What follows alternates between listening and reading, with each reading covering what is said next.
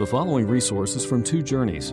Two Journeys exists to help Christians make progress in the two journeys of the Christian life the internal journey of sanctification and the external journey of gospel advancement.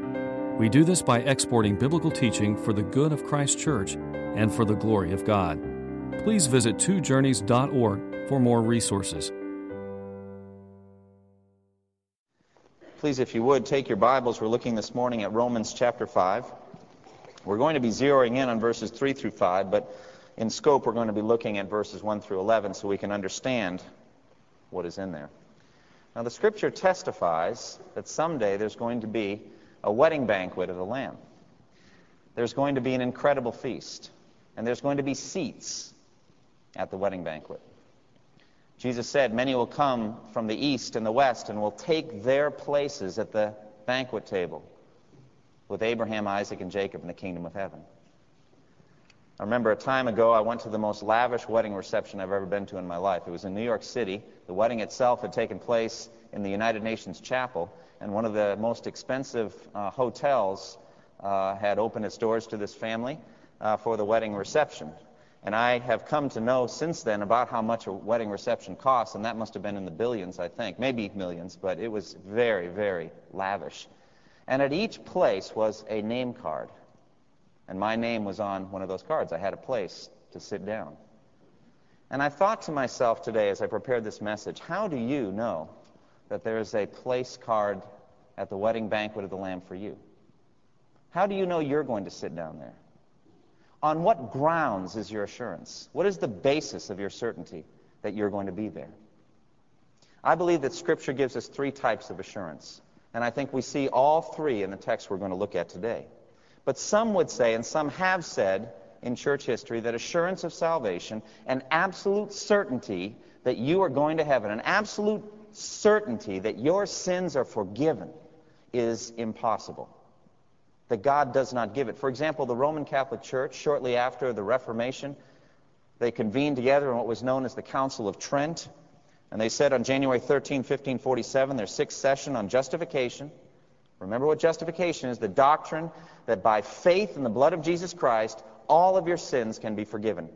By faith in Jesus Christ, you can be declared not guilty by the judge of all the earth. How precious is that?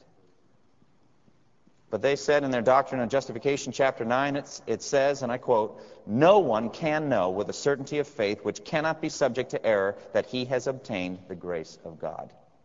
You can't know for sure. Unless God testifies directly to you, kind of by some special thing like you're a prophet, you cannot know whether you're justified. You'll find out on Judgment Day.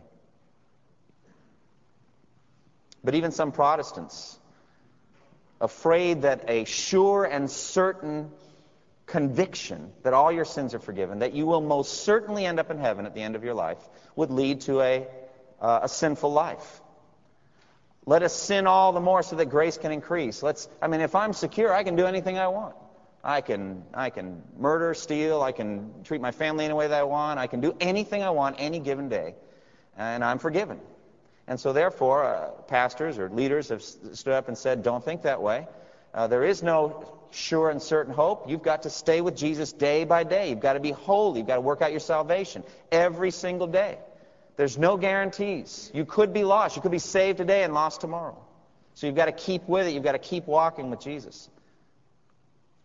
And so they give no assurance of salvation because they want you to stay with the program. But the Bible doesn't do this. And as a matter of fact, God labors that we would have an assurance of salvation.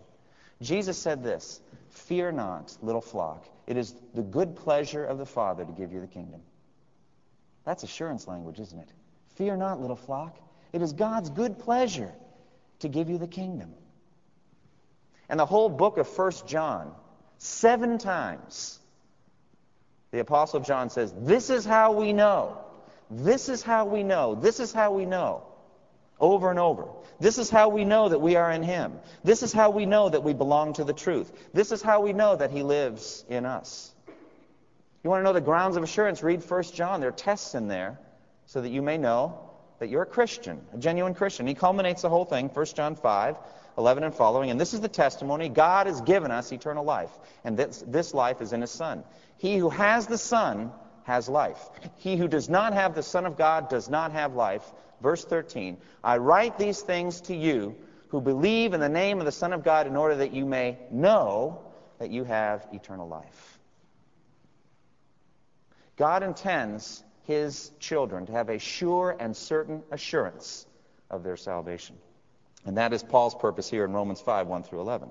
That's what he's getting at. Now, last time we looked at verses 1 and 2, and we saw already three of those uh, words of assurance. He talked about having peace with God, he talked about an access into a permanent standing in grace, and he talked about also a joy or an exulting in the hope of the glory of God. Now, what I'm going to do is read verses 1 through 11, but as I said, we're really going to be zeroing in on verses 3 through 5.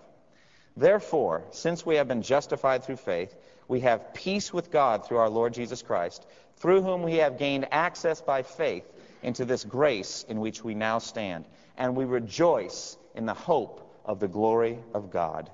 Not only so, but we also rejoice in our sufferings because we know that suffering produces perseverance, perseverance, character, and character, hope. And hope does not disappoint us because God has poured out his love into our hearts by the Holy Spirit whom he has given us. You see, at just the right time, when we were still powerless, Christ died for the ungodly. Very rarely will anyone die for a righteous man, though for a good man someone might possibly dare to die. But God demonstrates his own love for us in this.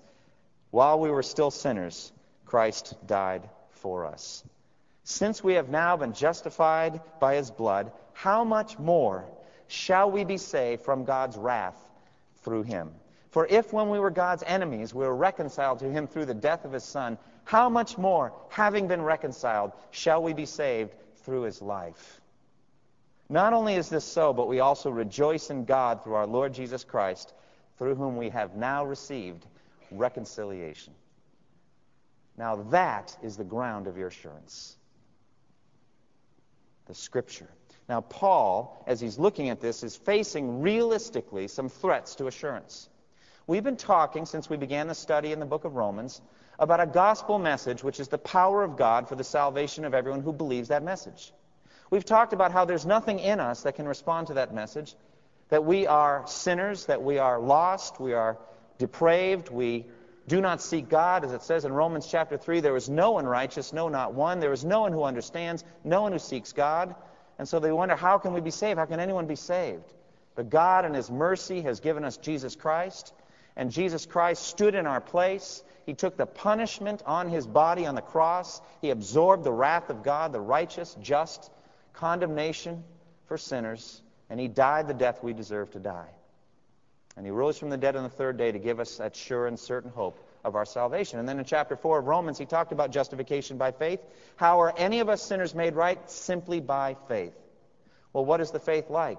It's just a believing in the Word of God, a simple trust. And so Paul is coming at us now in chapter 5 and saying, well, how can we be sure we've received it? You don't get a, a, a gold certificate from heaven. Wouldn't that be great if an angel came down and said, here's your certificate? As long as you have this, you know you have eternal life. Boy, I tell you what, wouldn't that be something? But God doesn't do that. Instead, He gives us these words. We read them on the page, and we believe them, and we trust in them, and then we, we're, we're open to doubts, aren't we? We're open to, to tremblings and to wonderings. Have I really been saved? And then there's other threats. There's the threat of, of the issue of sham faith, of fake Christianity. How can I know for certain that my faith is real?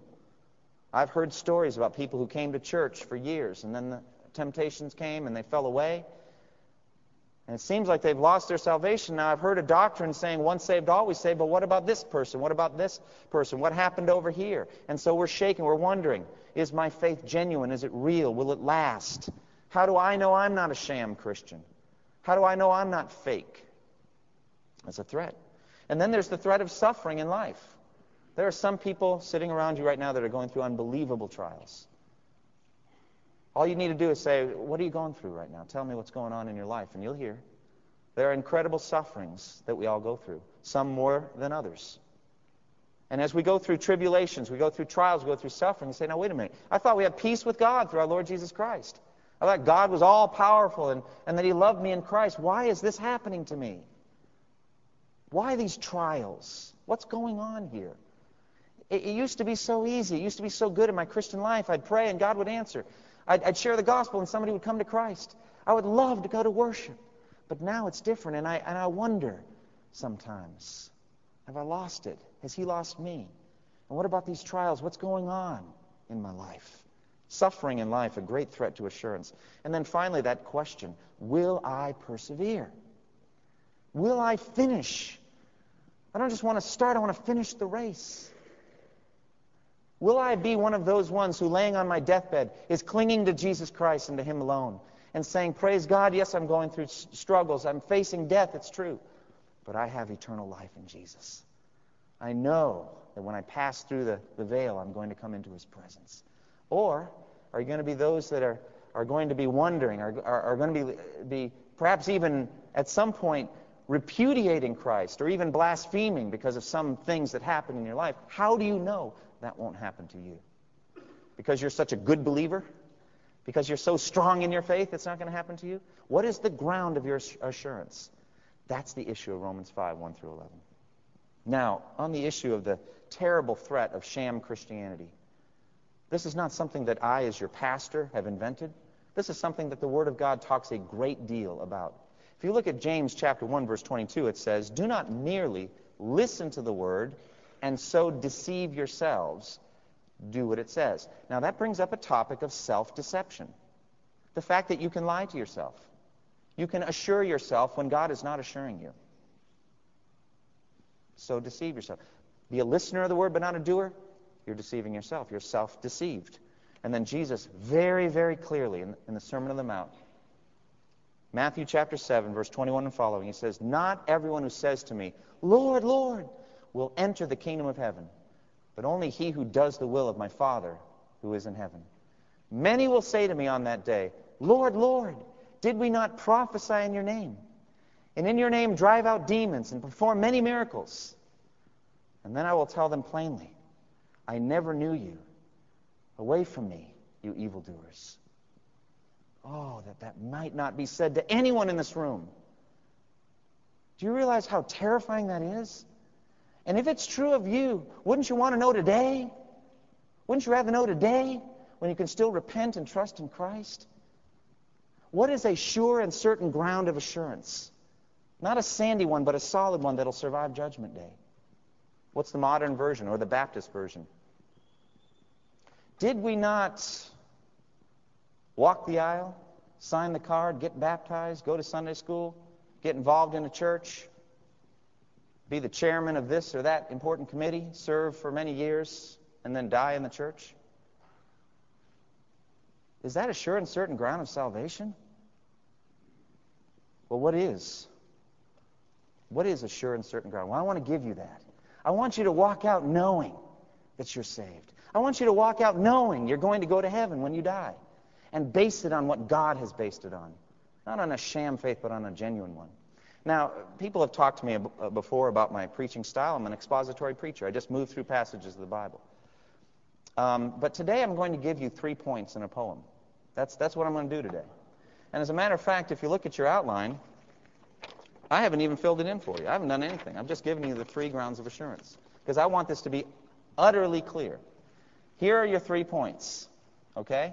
What is the poem? Well, I've rewritten verses to Jesus Loves Me. We're going to sing it as the closing hymn based on what I'm preaching today. That's your poem. Okay? Three points in a poem. I'm not going to do that next week. This is, this is it. This one time, okay? This week you're going to get your three points in a poem, okay? So, what are the grounds of assurance? Assurance number one assurance reasoned out in the mind. Second level, assurance worked out in the life.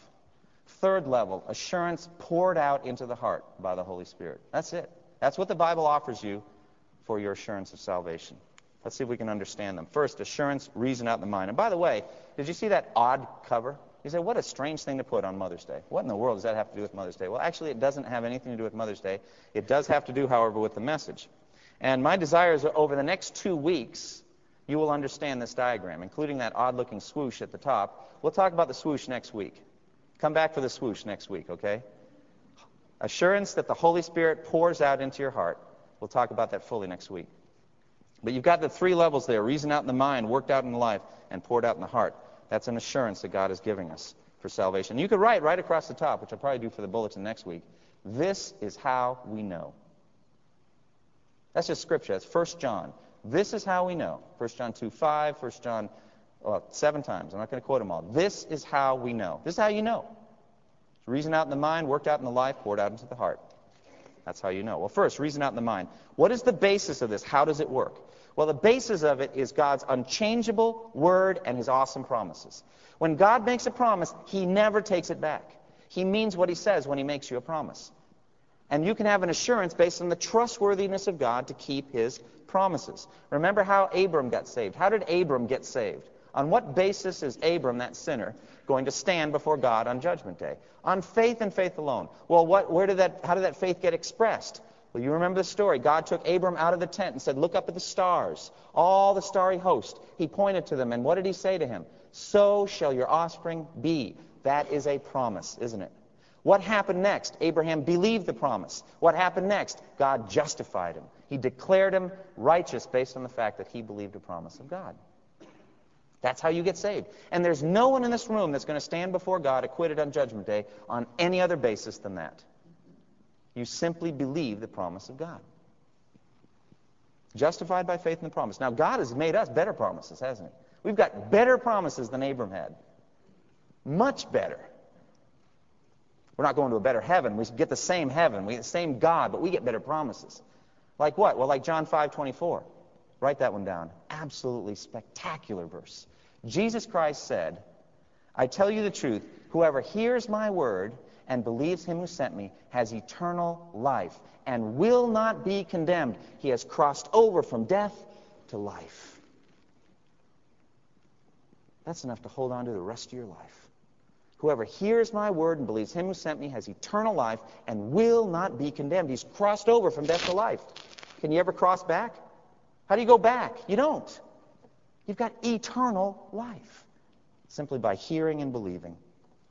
Now, what is the reasoning out? How does that work? Reasoned out. Well, what happens is you accept those promises and then start to extend them in your life. You start to reason out by faith and extend it to all areas of doubt and trouble in your life. That's exactly what Paul does here in Romans 5, as we'll see. He's working with us through reason and through logic. Now, the best description of assurance, reason out in the mind I've ever heard is in the hymn, Jesus Loves Me. How does the first verse go? Jesus loves me, this I know. Well, how do you know it? For the Bible tells me so. That is assurance reasoned out in the mind. Bible is secure. His promises are certain. Therefore, I'm going to heaven. That's how it works. Now, I'm telling you right now, if that's the only assurance you have, you have no assurance. You need the others as well. Okay? Because the Bible makes these promises indiscriminately. Many are called, few are chosen, the scripture says. So there's anybody can pick up a Bible and read. How do you know it's true of you personally? We'll get to that. But the bottom line assurance is assurance reason out the mind. God gives us a promise, and he keeps his promises every time. And so Paul seeks to reason with us. And the best reasoning you're going to see on this is in verse 9 and 10 of our section today. We're going to, I'm going to preach on this more in, in a couple weeks, but just look at it right now in verse 9 and 10. It says, Since we have now been justified by his blood, how much more shall we be saved from God's wrath through him? For if, when we were God's enemies, we were reconciled to him through the death of his Son, how much more, having been reconciled, shall we be saved through his life? The how much more, which he says in verse 9 and verse 10, is reasoning language. He's arguing from the harder to do to the easier to do. It is harder for God to justify an ungodly sinner and an enemy than it is for him to finish saving an adopted child of God. It's harder to start than to continue and finish. It may not seem that way to you. It didn't feel like anything when you got justified, but it was a huge thing for God because he's so holy and we were so ungodly. And so therefore, he's arguing from the, from the greater to the less. It was hard to get you justified. It's easier to finish the whole way. Reasoning out in the mind. He's working it out in you. He's reasoning it out. He's saying, look, if I began this good work in you, I will carry it to completion until the day of Christ Jesus. There's other forms of reasoning. I kind of reason with myself all the time. Like eternal life. Okay, if you were saved for six years, three months, and two days, and then you fell away, did you receive eternal life? No, you received six years, three months, and two day life. That's not eternal life. Eternal life's eternal. And you receive it when you trust in Christ. There's all kinds of reasoning you can do with this, and it's all based on the Scriptures, based on the Word of God. Reasoned out in the mind. Secondly, assurance worked out in the life. Now, I told you there's a whole book dedicated to this. It's 1 John. You want to understand what God does in you when you get justified? Read 1 John. Everyone who gets justified, this is what he does in their lives. And if he hasn't done this in your life, you're not justified. That's how it works. It's an assurance based on things done in your life. He works things out in you. You change. You begin to grow. You begin to be more and more like Jesus Christ. This is what we call the proving ground of justifying faith. You know what a proving ground is? Have you ever heard of the Aberdeen Proving Ground? 73,000 acres in Maryland. Anyone who wants to sell a weapon system in the Army has to bring it to the proving ground and prove that it works. Show that it works well in various types of testing and circumstances. You bring the weapon system to the proving ground and it's proved out. Well, what is the proving ground of justifying faith? Your life. Your life. What happens in your life? Now, the book of James talks about something called a dead faith. It's a faith that produces nothing, a faith that produces no works, nothing comes of it. The book of James also talks about a demon faith. It assents to all the right answers, it knows that there's one God, and it shudders. There's no love, there's no obedience, no submission. Okay, dead faith doesn't save, demon faith doesn't save. Justifying faith, now that saves. How do I know that I've received justifying faith? It's proved out in your life.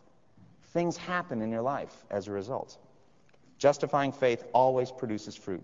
Jesus put it this way in John 15 I am the true vine, and my Father is the gardener. He cuts off every branch in me that bears no fruit. While every branch that does bear fruit, he prunes so that it will be even more fruitful.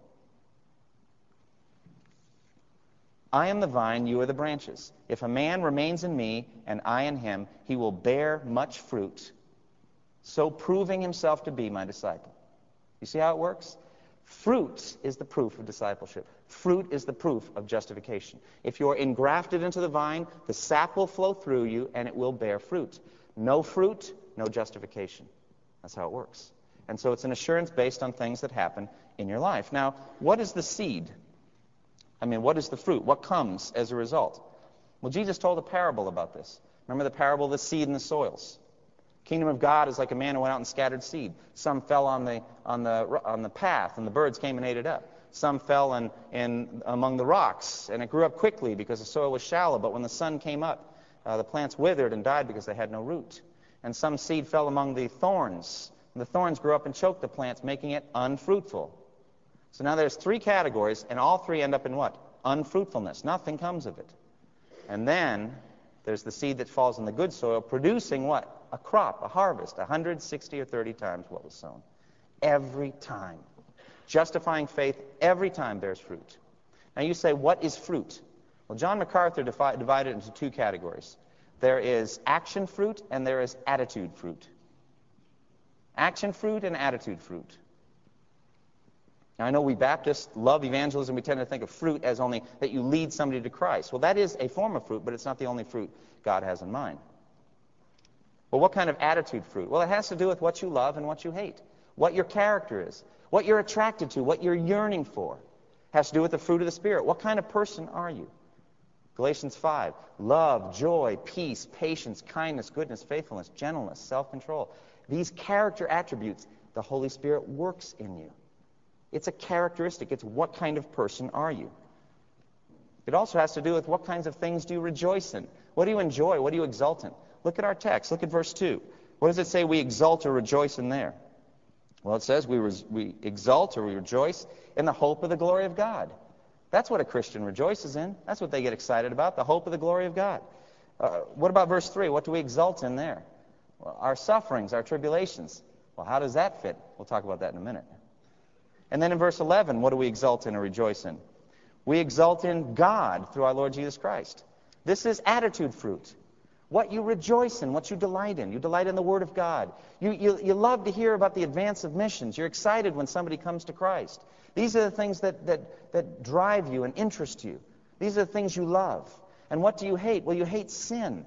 You hate your own sin more than anything. You'd love to see it out of your life. Every last part of it gone. Well, that's character. It's who you are. Well, what about action fruit? Well, it's all the stuff that flows out of that character. Jesus said, Make a tree good and its fruit will be good. Make a tree bad and its fruit will be bad. A tree is known by its fruit. So, what kind of fruit flows from a justified person? Well, many good things prayers and, and generosity, opening your, your, your heart and, your, and your, your purse or wallet uh, or your home. Uh, you know, serving God in, in bold ways, evangelizing, using your spiritual gifts. Many good deeds, so many I can't list them here. But God has listed the good deeds that flow out of a justifying faith action fruit and attitude fruit. All right, well, how does this assurance work? Well, Scripture says, I will bear good fruit in my heart and my life as a result of my faith in Christ. And 1 John and other places tell me what that fruit is. Step two, I see that fruit in me.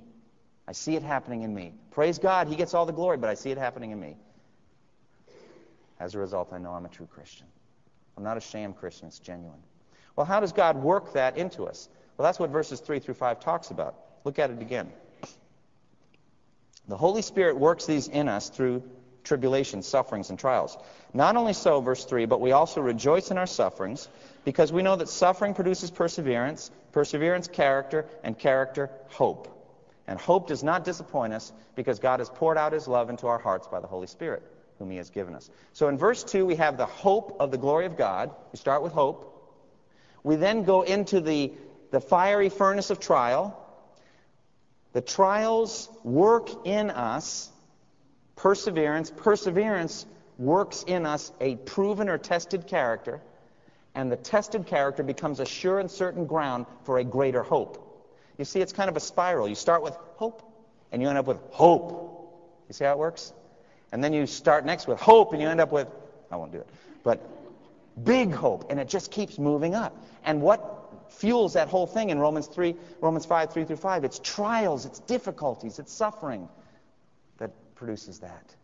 And so we end up rejoicing, saying, God, give me more. Not because you're a masochist, not because you love to suffer, but because you see that it's the only way that you may grow in your salvation.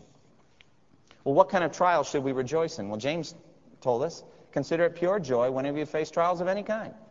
Any kind, many kinds, all kinds of trials. Because you know that the testing of your faith develops perseverance. Perseverance must finish its work so that you may be mature and complete, not lacking anything. Turn that around. Without trials, you will be immature, incomplete, lacking something. Well, what kind of trials are we talking about? Well, there are trials that are common to all human beings, and then there are trials uniquely fitted to Christians. What kind of tribulations are common to all people? Well, physical trials, sickness, cancer, diseases, or a loved one that has those. Everyone faces that, Christian, non Christian alike. Relational troubles, marital difficulties, parenting woes, ruptured relationships, perhaps at the work or in the neighborhood or, or even with total strangers. These are trials that anyone and everyone faces. Financial difficulties and economic woes. These things everybody faces. Well, what are trials that only Christians face? I think there are two in particular that I'm thinking of persecution because of Christ and temptation. Now, you could say temptation, non Christians face temptation. Well, they face it, but they cave in. there's no suffering there. They don't bear up under temptation, but Christians have to, and so there's a suffering that comes from that. These are the trials that God brings into our lives. And what happens as a result? Well, we grow in character. Well, how are we different from non Christians when we go through the trials? Well, anybody, pagan or Christian, anybody can rejoice when things are going well. Isn't that true? You know, you just had a baby, baby's healthy, you're excited, you're thrilled. Maybe perhaps even thought you were barren for a while, but now you've got a child. Who can't rejoice at that? Anybody can rejoice in that. Or, or maybe you just got a promotion at work. Or, or you just moved into your dream home. Or you've got a vacation coming up. I mean, just good things happening. Anybody can rejoice at that. The difference comes when the persecution, I mean, the trials and the difficulties and the troubles come into the life. That's the difference. Now, a non Christian can rejoice despite the trial. You see? They can somehow, through Stoic philosophy or through a certain way of thinking or their own religion or whatever, somehow manage to make their way through that, rejoicing despite the trial. But a Christian rejoices because of the trial. Thank you, God, for this trial. I need it. I'm glad for it. I see it working in me. Perseverance and perseverance proven character. And so, therefore, I'm glad to have it. Well, what happens when you go through trials? Maybe some of you are going through them right now. What happens to your faith? What happens so that God sustains and strengthens you? Well, two illustrations I'd like to give you. The first comes from the, our national anthem, the Star Spangled Banner. Have you ever seen Fort McHenry or heard the story about Fort McHenry? What happened was on September 13, 1814, Francis Scott Key was standing on the bridge of a British ship. He'd been temporarily held. He was, an, he was an envoy, and they were holding him through the night. And he was observing the pounding of Fort McHenry through uh, naval, a naval blockade and a pounding. And all night long, as the bombs were bursting and the rockets, he could see that the American flag was still flying uh, over Fort McHenry. And when the dawn came up and the sun came up, have you ever pulled apart the first verse of, of our national? It's a long sentence, a question and another sentence, something like that. It's this long thing, but the, the whole point is the flag's still there. After all of the pounding and all the trials and all the difficulties and all the rockets and the bombs, it's still there. God has raised a banner in your life. And there is nothing that's going to take it down. It doesn't matter how much bombing goes on. It doesn't matter how much Satan attacks. It doesn't matter how much trouble comes in. The flag's still going to fly because nothing can take it down. Well, how does it happen, though? We're so weak and frail. It seems at times like any trial will just knock us over. Well, the second illustration came from the Berlin airlift. Do you remember the Berlin airlift? Some of you uh, maybe do uh, remember from history. After World War II, um, Eastern and Western Europe were divided, the Allies and then the uh, Soviet Russia. And then in eastern Germany, there was Berlin, and Berlin itself was divided among the Allies and the Communists. The part of Berlin that was controlled by the Allies, at one point, uh, June 24, 1948, they blockaded and they couldn't get in. The Russians wouldn't let anyone in. And so the Allies decided to airlift supplies in there. And they just started to airlift and airlift and airlift. And it went on for about 15 months, the Berlin airlift. On one day, the day before Easter, uh, April 16, 1949, there were 14,000 air flights into Berlin, almost 13,000 tons of food and supplies. Russians gave up. I can't, they, they couldn't squelch the city, they couldn't starve the city. They were, they were eating better inside than the others were eating outside. It was, they, they couldn't quench it. And that's what happens to you when you go through trials. Satan pouring off, and God sustaining in the back giving you what you need to survive the trial. The Berlin airlift. He's airlifting you everything you need so that you can survive that trial. And in the end, you get proven character. You look at me and you say, I'm real. I'm genuine. I'm not a sham Christian. I'm not like one of those seeds that fell on the rocky soil and the sun came up, and as soon as it got a little tough, I fell away. I'm still here, and I still love Jesus. Proven character. And then in the end, Paul says, That is why, for Christ's sake, I delight in weaknesses, in insults, in hardships, in persecutions, and in difficulties. For when I am weak, then I am strong. A Christian actually rejoices because of the trial, not just despite of or during the trial. We're glad for it. Now, how do we go through it? Not like robots, you know, like, oh, this is wonderful, isn't it? Praise God. No, we're real people. Yeah, we cry. We get our friends over. They cry with us. We hurt. But in the heart, we know God is doing something good. He's sustaining us. Our faith is being tested. And in the end, it's going to prove genuine and real. And I'm a Christian. And in the end, that hope that you get, it doesn't disappoint. Verse 5 And hope does not disappoint because God has poured out his love into our hearts by the Holy Spirit. And that is the third and final form of assurance. I told you I wasn't going to touch with it today. There's no way I can do it in just, I want to dedicate a whole sermon to this. And why? Because it's so important. This is the Holy Spirit pouring out the love of God into your hearts directly. Not through a reasoning process of the mind, not through seeing things in your life, but directly into your heart telling you you're a child of God. Romans 8:16. The Spirit testifies with our spirit that we are what? Children of God. Next time. And you're saying, what is the swoosh? Next time. Okay? The Spirit can do things that you would just not believe. And any of you know what I'm talking about. The elevation of the Spirit, the way that He can pour out so that you just say, I don't know what happened, but heaven was open that day. I've never had a day like that, never had one since. Those of you who know what I'm talking about, will you pray with me for the next week that God would do something mighty in this congregation? What would happen here if God did that? Unbelievable. We'll talk about it next week. But that's the third form of assurance poured out into the heart by the Holy Spirit next time.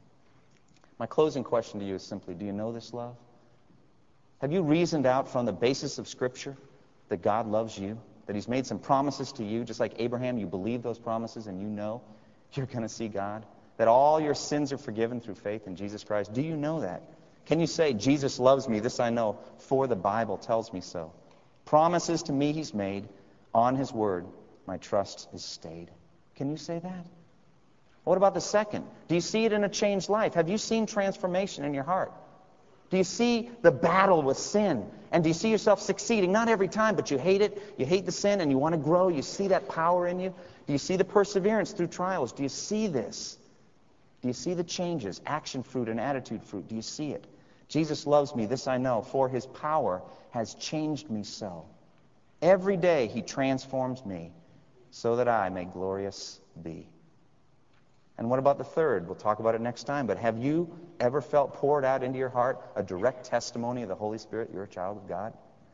Jesus loves me, there's no doubt, for the Spirit pours it out. He has testified to me, I shall live eternally. Those three are the uh, solid, firm, biblical basis for assurance. If you don't find yourself in there, it may very well be that you are not a Christian. Wouldn't it be better to know now? Wouldn't it be better to trust Christ now? than have him say, Away from me, I never knew you. In a moment, we're going to close with this hymn. We're going to sing it. The words are printed in your bulletin. They're not in the, in the hymnal, not yet, but they're in the, in the bulletin. So just open it up and read it and sing along. And if God has moved in your heart and you want to talk to me about eternal life, if you're not sure that you're justified, you're not sure your sins have been forgiven, come and talk to me. Don't put it off. Come forward and talk to me. We'll have people here that would be eager to pray with you and explain to you uh, anything that you need to know. Let's come to Christ. Why don't you close with me in prayer? Father, we thank you that you, through the Scripture, have labored with us that we might have a sure and certain assurance of salvation. Father, that we can reason it out in our minds based on the promises of Scripture. This kind of how much more language. We can understand it, we can reason it out. And Father, we can see it working out in our lives as you change us gradually by the Holy Spirit and we can feel it poured out into our hearts by the Holy Spirit whom you have given us. Oh Lord, I pray for my brothers and sisters here who are already assured in this way, that they would grow in their assurance and so that they might be able to bear good fruit for you. And Father, for those that have no such assurance, Father, I pray that they would humble themselves and in a broken-hearted way come to the cross and trust in you, Jesus, for their atonement. In Jesus' name I pray. Amen. Thank you for listening to this resource from twojourneys.org. Feel free to use and share this content to spread the knowledge of God and build His kingdom. Only we ask that you do so for non commercial purposes and in accordance with the copyright policy found at twojourneys.org. Two Journeys exists to help Christians make progress in the two journeys of the Christian life the internal journey of sanctification and the external journey of gospel advancement. We do this by exporting biblical teaching for the good of Christ's church and for the glory of God.